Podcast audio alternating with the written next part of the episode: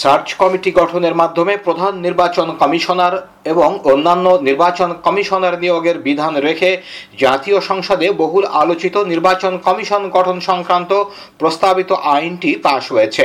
গত বৃহস্পতিবার কঠোরভাবে স্বাস্থ্যবিধি মেনে সীমিত সংখ্যক সদস্যের উপস্থিতিতে জাতীয় সংসদে আইনমন্ত্রী অ্যাডভোকেট আনিসুল হক, প্রধান নির্বাচন কমিশনার এবং নির্বাচন কমিশনার নিয়োগ বিল দু হাজার বাইশ পাশের জন্য উত্থাপন করলে তা কণ্ঠভোটে পাশ হয়।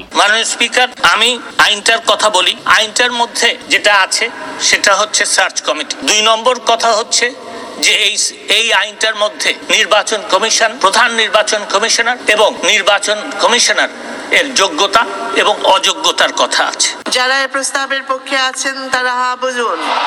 অনুমোদনের জন্য বিলটি রাষ্ট্রপতির কাছে পাঠানো হবে। অবশ্য তড়িঘড়ি করে আইনটি করার জন্য বিএনপি জাপা ওয়ার্কার্স পার্টি সহ রাজনৈতিক দল ও সুশীল সমাজ এটিকে সরকারের ইচ্ছা মাফিক কমিশন বলে মন্তব্য করেছেন। প্রধান নির্বাচন কমিশনার এবং অন্যান্য নির্বাচন কমিশনার নিয়োগে সংসদে যে বিল পাশ হয়েছে তা জনগণের কাছে গ্রহণযোগ্য নয় বলে মন্তব্য করেছেন বিএনপি মহাসচিব মির্জা ফখরুল ইসলাম আলমগীর। গত বৃহস্পতিবার সংসদে বিলটি পাশের পর দুপুরে এক আলোচনা সভায় দলের প্রতিক্রিয়া জানিয়ে বিএনপি মহাসচিব বলেন, নির্বাচন কমিশনার নিয়োগের এই আইন আমরা মানি না। এটি শুধু আমাদের কাছে নয়, দেশের মানুষের কাছে গ্রহণযোগ্য নয়। গ্রহণীয় হতে পারে না। এই আইন পাশ করার কোন এখতিয়ার এই সংসদের নেই। কারণ এই সংসদ জনগণের দ্বারা নির্বাচিত কোন সংসদ নয়। সুতরাং এই আইন আমাদের কাছে নয়, সারা দেশের মানুষের কাছে গ্রহণযোগ্য নয়, গ্রহণীয় হতে পারে না। আর যে আইন মানুষ গ্রহণ করে না, এটা কোনো আইনই নয়। মধ্য ফেব্রুয়ারিতে পাঁচ সদস্যের বর্তমান নির্বাচন কমিশনের মেয়াদ শেষ হচ্ছে। এ উপলক্ষে গত বৃহস্পতিবার রাজধানীর আগারগাঁওয়ে নির্বাচন ভবনের মিডিয়া সেন্টারে আয়োজিত মত বিনিময় সভা Reporters Forum for the Election and Democracy টকে অংশ নিয়ে প্রধান নির্বাচন commissioner K M Nurul Huda বলেছেন, গণতান্ত্রিক পরিবেশে নির্বাচন কমিশন নিয়ে সমালোচনা থাকবেই। নির্বাচন প্রক্রিয়া, যেটা জনগণের ভোটাধিকার প্রক্রিয়া এবং জনপ্রতিনিধিদের পরিবর্তনের তাদের যে একটা প্রক্রিয়া, এটাকে আমরা বন্ধ রাখি নাই। কোথাও কখনো কোনো রাজনৈতিক চাপ আমাদের হয়েছিল না। কোনো রাজনৈতিক দলের লোকের প্রভাবে প্রভাবিত হয়নি। আমরা জানি যে রাজনৈতিক দলের ক্ষমতাসীন দলের আমার একাধিক ফৌজদারি কেস তাদের করেছি নির্বাচন কমিশনের মতো জটিল সাংবিধানিক প্রতিষ্ঠানে কারও বাহবা পাওয়ার সুযোগ নেই বলে মন্তব্য করেছেন প্রধান নির্বাচন কমিশনার। দু হাজার সতেরো দু হাজার বাইশ সময়ে ইউসির দায়িত্ব পালনে কোনো রাজনৈতিক চাপ ছিল না বলেও তিনি দাবি করেন। আগামী চোদ্দ ফেব্রুয়ারি পাঁচ সদস্যের বর্তমান কমিশন বিদায় নেবে। ঢাকায় ইউরোপীয় ইউনিয়নের রাষ্ট্রদূত চার্লস হোয়াইটলি বলেছেন, বাংলাদেশের আগামী নির্বাচন নিয়ে আমাদের আগ্রহ আছে। চলমান ঘটনা প্রবাহ গভীরভাবে পর্যবেক্ষণ করছে ইউরোপীয় ইউনিয়ন। বৃহস্পতিবার ঢাকা রিপোর্টার্স ইউনিটিতে আয়োজিত মিট দ্য প্রেস অনুষ্ঠানে এসব কথা বলেন ঢাকায় নিয়োজিত ইউরোপীয় ইউনিয়নের এই রাষ্ট্রদূত। মানবাধিকার লঙ্ঘনের অভিযোগে র্যাবের উপর নিষেধাজ্ঞা চেয়ে ইউরোপীয় পার্লামেন্ট সদস্য ইভান স্টেফানিতের চিঠি তার ব্যক্তিগত মত হিসাবে বর্ণনা করেছেন ঢাকায় এই জোটের রাষ্ট্রদূত Charles Whiteley.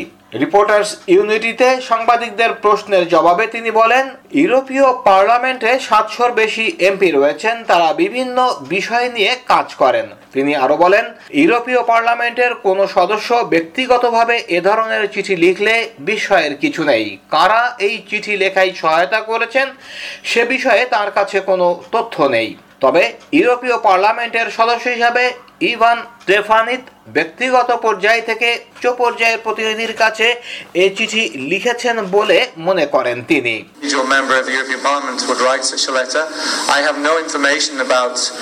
what you're talking about in terms of who may have, have supported the writing of that letter, but he's written in his capacity as an individual member of the European Parliament to our High Representative, and of course Uh, I've been in the European Union, worked in the European Union now for 25 years. When we get a letter, um, it's our practice as a, as a good administration to always reply to that letter. So I'm sure the High Representative will be replying in due course সিলেটের শাহজালাল বিজ্ঞান ও প্রযুক্তি বিশ্ববিদ্যালয়ে উপাচার্য ফরিদ উদ্দিন আহমেদের পদত্যাগের দাবিতে আন্দোলনরত শিক্ষার্থীরা সাত দিন পর গত বুধবার তাদের অনশন ভেঙেছেন বিশ্ববিদ্যালয়ের সাবেক শিক্ষক অধ্যাপক মোহাম্মদ জাফর ইকবাল ও তার স্ত্রী অধ্যাপক ইয়াসমিন হক পানি পান করিয়ে শিক্ষার্থীদের অনশন ভাঙান। অনশন ভাঙার পরও শাহজালাল বিজ্ঞান ও প্রযুক্তি বিশ্ববিদ্যালয়ের শিক্ষার্থীরা তাদের আন্দোলন চালিয়ে নেবেন কিনা সেটা তারাই নির্ধারণ করবেন বলে মন্তব্য করেছেন এই শিক্ষায়তনের সাবেক অধ্যাপক মোহাম্মদ জাফর ইকবাল। আমি এবং আমরা গত রাত্রে ঢাকা থেকে রওনা দিয়ে ভোর রাতে এখানে পৌঁছে আমাদের ছাত্র ছাত্রীদের সঙ্গে কথা বলেছি। আমরা তাদেরকে অনুরোধ করেছি যে তোমাদের প্রাণ অনেক মূল্যবান। এই প্রাণ এরকম একজন মানুষের জন্য তোমরা বিপদগ্রস্ত করবে না, তোমরা বিপদে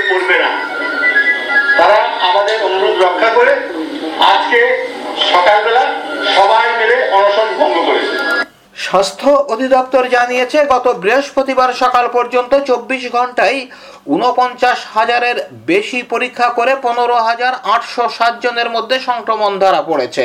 মৃত্যু হয়েছে পনেরো জনের। এর আগে গত মঙ্গলবার ষোলো হাজার ছেষট্টি জন রোগী শনাক্তের খবর এসেছিল, যা মহামারীর মধ্যে দ্বিতীয় সর্বোচ্চ। আর বুধবার পনেরো হাজার পাঁচশো সাতাশ জন রোগী শনাক্তের খবর দিয়েছিল স্বাস্থ্য অধিদপ্তর। ডেল্টা ভ্যারিয়েন্টের দাপটের সময় গত বছরের আঠাশ জুলাই ষোলো হাজার দুশো তিরিশ জনের সংক্রমণ ধরা পড়েছিল মহামারীর মধ্যে সেটাই ছিল সর্বোচ্চ।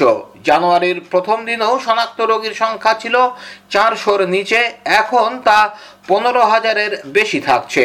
নমুনা পরীক্ষার বিপরীতে শনাক্তের হারও থাকছে তিরিশ শতাংশের ওপরে। গত বুধবার শনাক্তের হার ছিল একত্রিশ দশমিক নয় আট শতাংশ। মহামারীর মধ্যে সার্বিক শনাক্তের হার দাঁড়িয়েছে চোদ্দ দশমিক এক নয় শতাংশ আর মৃত্যুর হার এক দশমিক ছয় দুই শতাংশ। গত বছরের চব্বিশ জুলাই শনাক্তের হার ছিল বত্রিশ দশমিক পাঁচ পাঁচ শতাংশ, আর দু কুড়ি সালের বারো জুলাই শনাক্তের হার ছিল তেত্রিশ দশমিক শূন্য চার শতাংশ, যা এই মহামারী কালের রেকর্ড।